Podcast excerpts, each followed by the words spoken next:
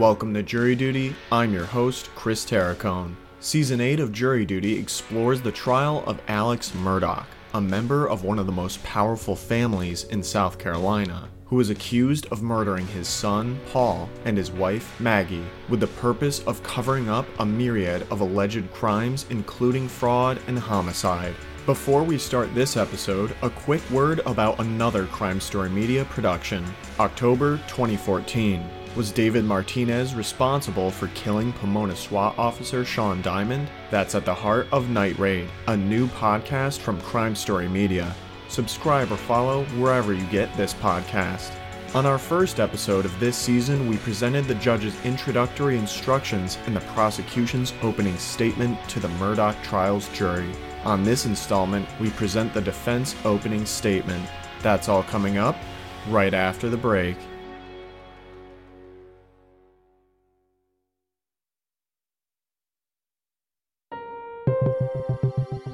It is January 25th, 2023, the first day of the Alex Murdaugh murder trial.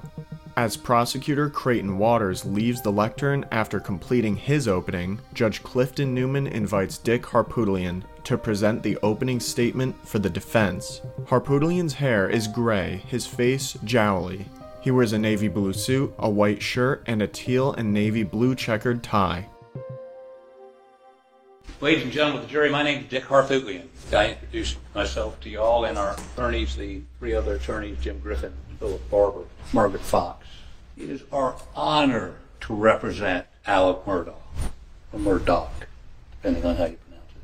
I say it's our honor because I submit to you what you have heard from the Attorney General as facts are not, are not. They're his theories, his conjecture. Now stand up. This is Alec Murdaugh. And Alec was the loving father of Paul and the loving husband of Maggie. You're not going to hear a single witness say that their relationship, Maggie and Alex's relationship, were anything other than loving. You're going to hear about how they went to a baseball game the weekend before. You're going to hear about their relationship. You're going to see texts and emails indicating a loving relationship. Paul, the apple of his eye. You're going to see a video somewhere between 7:30 and 8 o'clock the night of the murder. Paul and Alec riding around looking at some trees they planted. It's a Snapchat. Paul sent to other people because the trees were not planted very well. They were cantilevering over. They're laughing. They're having a good time. That would be about an hour before the Attorney General says he swatted them. When I say he swatted them, when they were swatted, and no question, Paul Murdaugh was shot twice with buckshot, 12 gauge buckshot, once in the chest. And by the way, that shot in, would indicate it was in the chest and came out under his arm, like somebody that might have been holding up their hands. So when he says no defensive wounds, he perhaps was being held at shotgun. I mean, I can make the same sort of speculation that the Attorney General can, because that's all he's doing is speculating. What we do know is 12 gauge, fairly close range shot to the chest.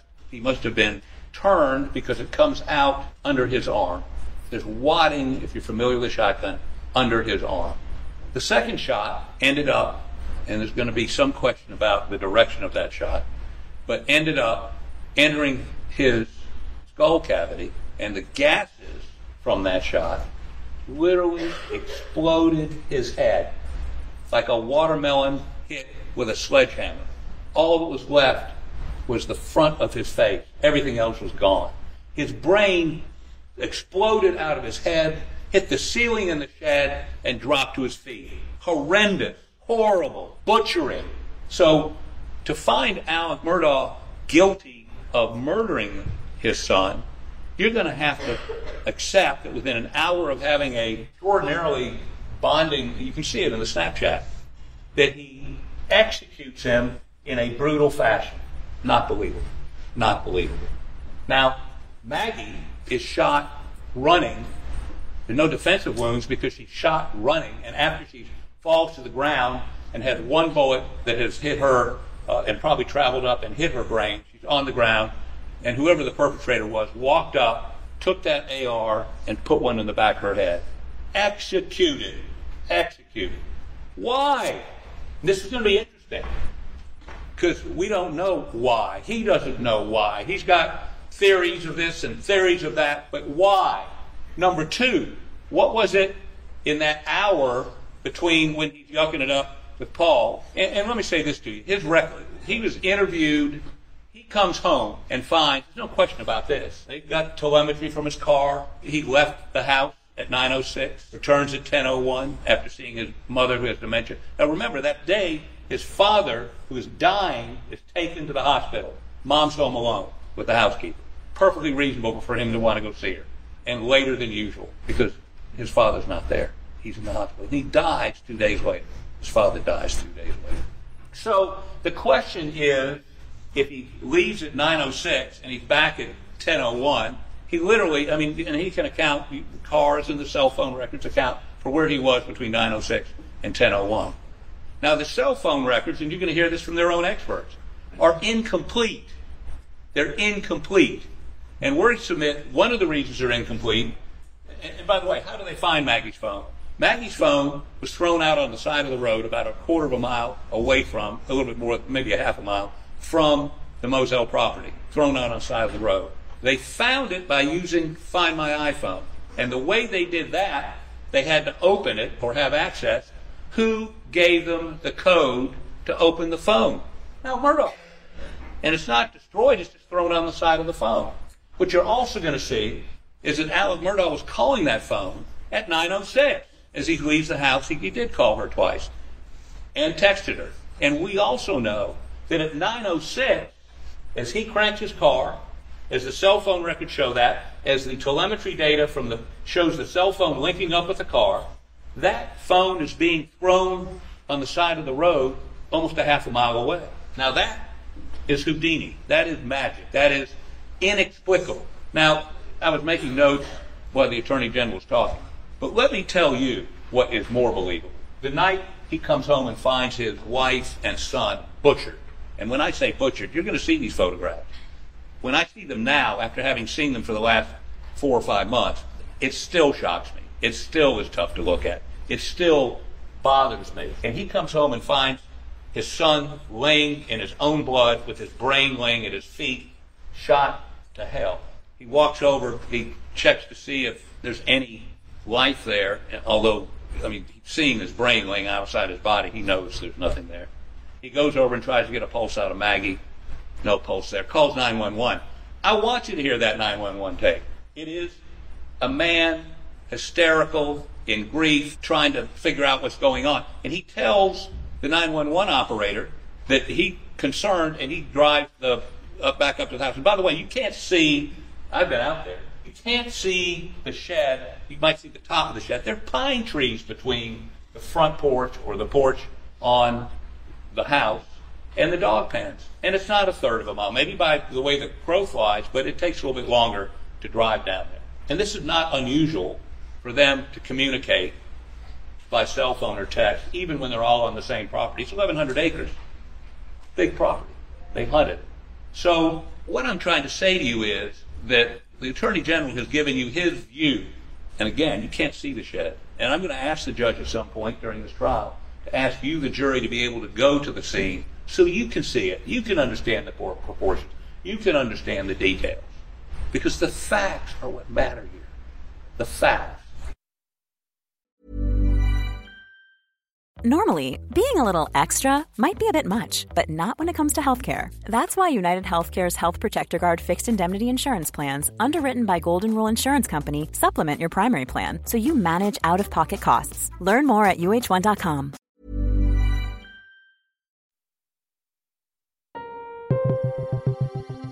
Alex Murdaugh's defense attorney Dick Harpootlian continues his opening recitation to the jury of the evidence that he and his team will present to them during the trial.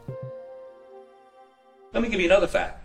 You're going to hear their witnesses explain the catastrophic injuries to Paul, that his head literally exploded, and whoever shot him with that shotgun was probably no more than three feet away, maybe closer, maybe a little further away his head exploded, you would be covered in blood from head to foot in blood.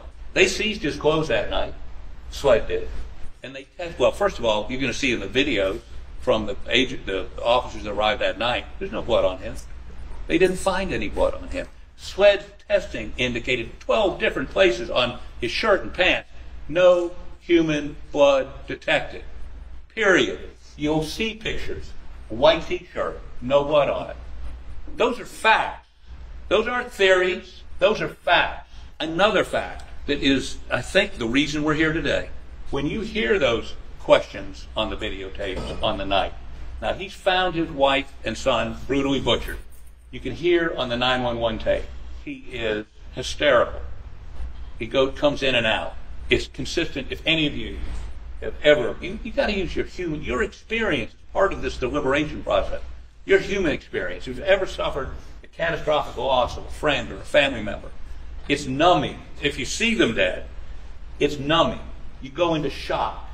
So anything he said that night is is in the context of just an hour or two before finding his wife and son butchered. He drove back up to the house while he was on 911 saying, I got to get a gun. Whoever did this might be out there. And he gets a gun. But what's fascinating about, about that is he gets a, a 12 gauge shotgun and he grabs some shells. They, these people hunt a lot. They have guns everywhere. He grabs some shells, grabbed a 12 gauge shotgun, put a 12 gauge buckshot in, and then he put a 16 gauge buckshot in. That's how shook up he was. Guy hunted all his life, and he put a shell in that wouldn't. He couldn't fire a 16 gauge from a 12 gauge. Makes no sense. He was traumatized. GSR, their own expert at SLED said the amount of particles of GSR are consistent, consistent with that him going up and picking that shotgun up. They want to talk about GSR. Again, if you fired a shotgun twice and a rifle six times, you'd be covered in GSR. Those are the facts. That's not his theory, the facts. Now let's talk a little bit about the ARs. Again, you're going to hear testimony. A lot of guns. They had a gun room. You know, I don't live in Colleton County. I live in downtown Columbia. Ain't no gun rooms in downtown Columbia. But apparently, if you live on 1,100 acres and you hunt deer and you hunt quail, again, uh, you have a lot of guns. Truth is, in 2017, and you'll hear the testimony, that Alec bought two blackouts, one for Paul and one for Buster, his other son, who's sitting out in the audience. And Paul had his stolen. He bought another one for Paul. Now, Paul was very irresponsible with guns, cars. He'd leave guns around. He'd leave guns in cars. He oftentimes left guns down at the uh, at the dog pens in the feed. Now, I can't tell you whether he was shot with his own weapon or not, or his mom was shot with his weapon or not. But I can tell you that they weren't shot by. They don't have the guns. There's no way to tell conclusively without having the weapons what weapons those were fired by. And we'll be talking a little bit with the SLED experts about that. The sort of overarching issue here is why murder in June 7th, 2021? Why is it September of 2022 before they charge him? And I will tell you what happened that night. And this is a problem. He's questioned, and the questioning is pretty aggressive. You'll hear it. He's traumatized. They suspect him. He, they show up. He's got a shotgun. They suspect him. And the next morning, two people found butchered and here in Colleton County, Moselle Road. The police announced, don't worry, there's no danger to y'all. There's nobody out there that could pose a danger to you. Because you see, they decided that night he did it. Without forensics, without cell phones, without any of that. And they've been pounding that square peg in the round hole for the last, well, since June of 2021, resulting in charges in September of 22. And so, if he felt, and he did, and you'll hear it, the accusatory fashion he's being interviewed in, he may not have dealt all the facts. But by the way, whether he'd been down to the dog pens that night or not really didn't matter. Really doesn't matter.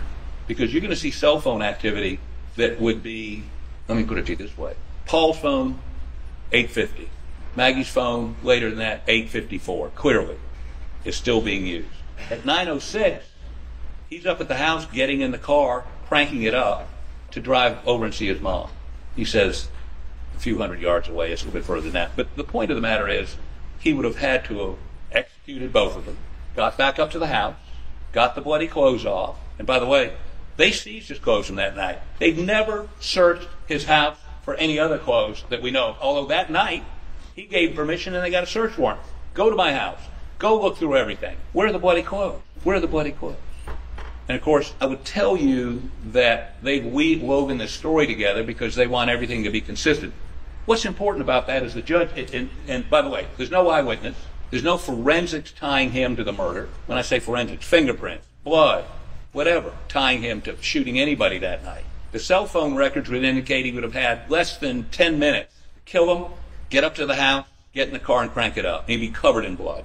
Now, if they think he was beginning to establish an alibi, there's no evidence of that. The evidence is consistent with him seeing them earlier at the dog pen. And by the way, that audio they have of him and Maggie, they were talking about one of the dogs killing a chicken, and they were debating whether it was a guinea hen or a chicken. No animosity, very normal discussion. Paul's very happy. And we know that Paul, after that, is texting back and forth with a girl about going to the movies. Nobody's down there threatening him. Daddy's not pulling out a shotgun and killing him. For, you know, 10 minutes after that, he's texting this girl. So, big question. One shooter or two guns, shotgun and an AR. And by the way, Maggie has no defensive wounds because she's running. What's she running from? And could you shoot? Typically, she would be, she had a little shed right, probably 150 feet from the feed room on the other side of a wall. Perhaps he heard the shotgun blast and came around and saw somebody or two people, um, and whoever it was opened up. Was there enough time to kill Paul and then find the AR and then ambush Maggie? Much more likely there were two people, but again, we don't have to prove anything. Let me sort of share the framework in which you should examine this. You have agreed to follow the law, and here's the law. Here is the law. He didn't do it. He is presumed innocent. As you sit there right now, as you sit there right now, when you look at him, you have to believe he is innocent. He didn't do it. Now, let me tell you, that's so difficult to do. I get it. And the way, the way, maybe the best way to explain it is this. This morning, yesterday, nobody really reads newspapers anymore, but if you're reading the newspaper, looking at the internet, and you read the police had arrested somebody for some heinous crime, the natural inclination of everybody, all of y'all, is to say, thank God they caught him or her. Thank God that person is in custody. And you did something that's so natural. We all do it. You presumed the police had arrested the person that committed the crime. You presumed him or her guilty. That is the natural thing to do. And you know what? That's fine for you to do any other day except today. Because you took an oath to follow the law. And the law is, he is innocent. He's presumed innocent. That is your presumption. Your mental framework is he didn't do it. They've got to prove it to me beyond a reasonable doubt. Now, what's even more difficult, and this isn't a contest, this isn't a game, this isn't who wins and who loses. This is about justice. You know, Oliver Wendell Holmes, one of the justices of the Supreme Court, once said, jury duty is the highest duty a citizen can perform for their country in peacetime because you are protecting us from them, from the state, from the government. That's the foundation of our Constitution, is that the individual has the right to be presumed innocent, has the right to a jury trial, has a right to have his peer, his or her, his or her peers in sit in judgment of it. That's you. And the framework is you presume him innocent. And you don't, cannot convict him until the state proves to you beyond a reasonable doubt of his guilt. And a reasonable doubt is the kind of doubt which would cause an ordinary person to hesitate to act in the more important decisions in their life. Now, what makes this even more complicated is there's no direct evidence. There's no eyewitness. There's no camera. There's no fingerprints. There's no forensics tying him to the crime. None. None. I say that without any fear of contradiction whatsoever. None. And what the judge is going to tell you is to the extent the state relies on circumstantial evidence, the circumstances must be consistent with each other and when taken together point conclusively to the guilt of the accused beyond a reasonable doubt. If these circumstances merely portray the defendant's behavior as suspicious, the proof has failed. Now, this smoke they've created is about suspicion. I mean, if you show up at the scene and you got the, well, the wife especially dead and the guy's got a shotgun, you know, it's pretty logical for the cops to jump to a conclusion. He did it. The problem is that as they came to that conclusion, they have pounded that square peg in the round hole, and you're going to hear about it. They've ignored some witnesses. Um, let me, for instance, that blue tarp with the showed up with a blue tarp. That witness who said he showed up with a blue tarp was shown a blue rain jacket that he talked about. Said that's not it. That's not what he brought here that morning. I mean, that, I talked to her. She said, no, no, no. It, it was a blue tarp. And and what was I, it? I object to him testifying, Your Honor. Objection is sustained. I would indicate. Please strike as well, Your Honor. Objection is sustained. Emergency.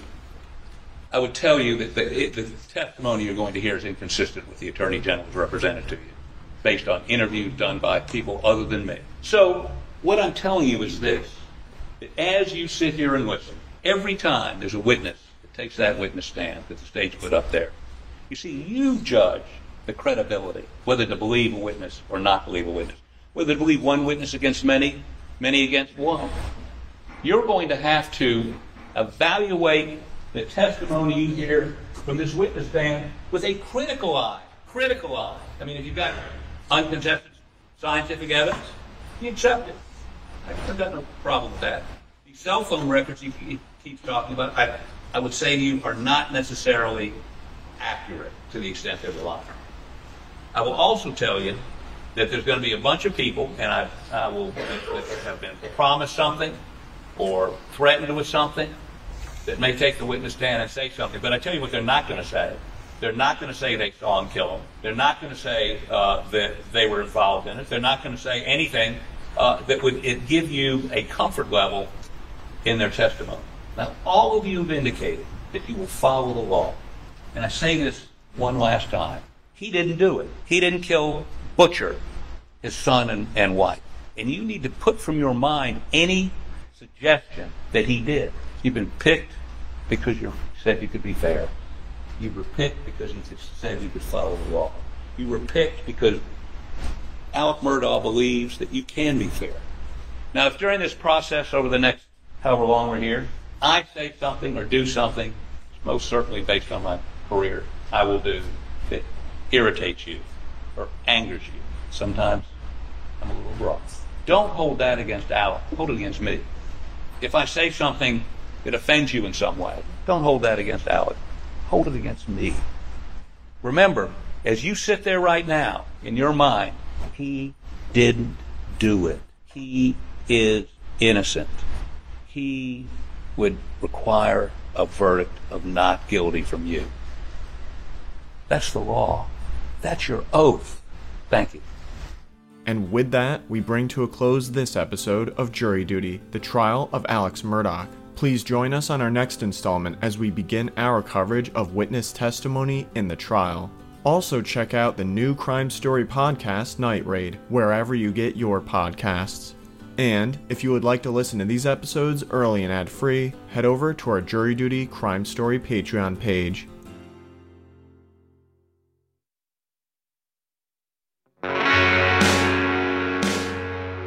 You can find more information about this trial on our Jury Duty Crime Story Patreon page or at crimestory.com. Jury Duty is created and produced by Kary Antholis. It was co produced and edited by yours truly, Chris Terracone. Music for this episode was provided by Strike Audio. Thank you for joining us, and we hope you will come back for the next episode of Jury Duty.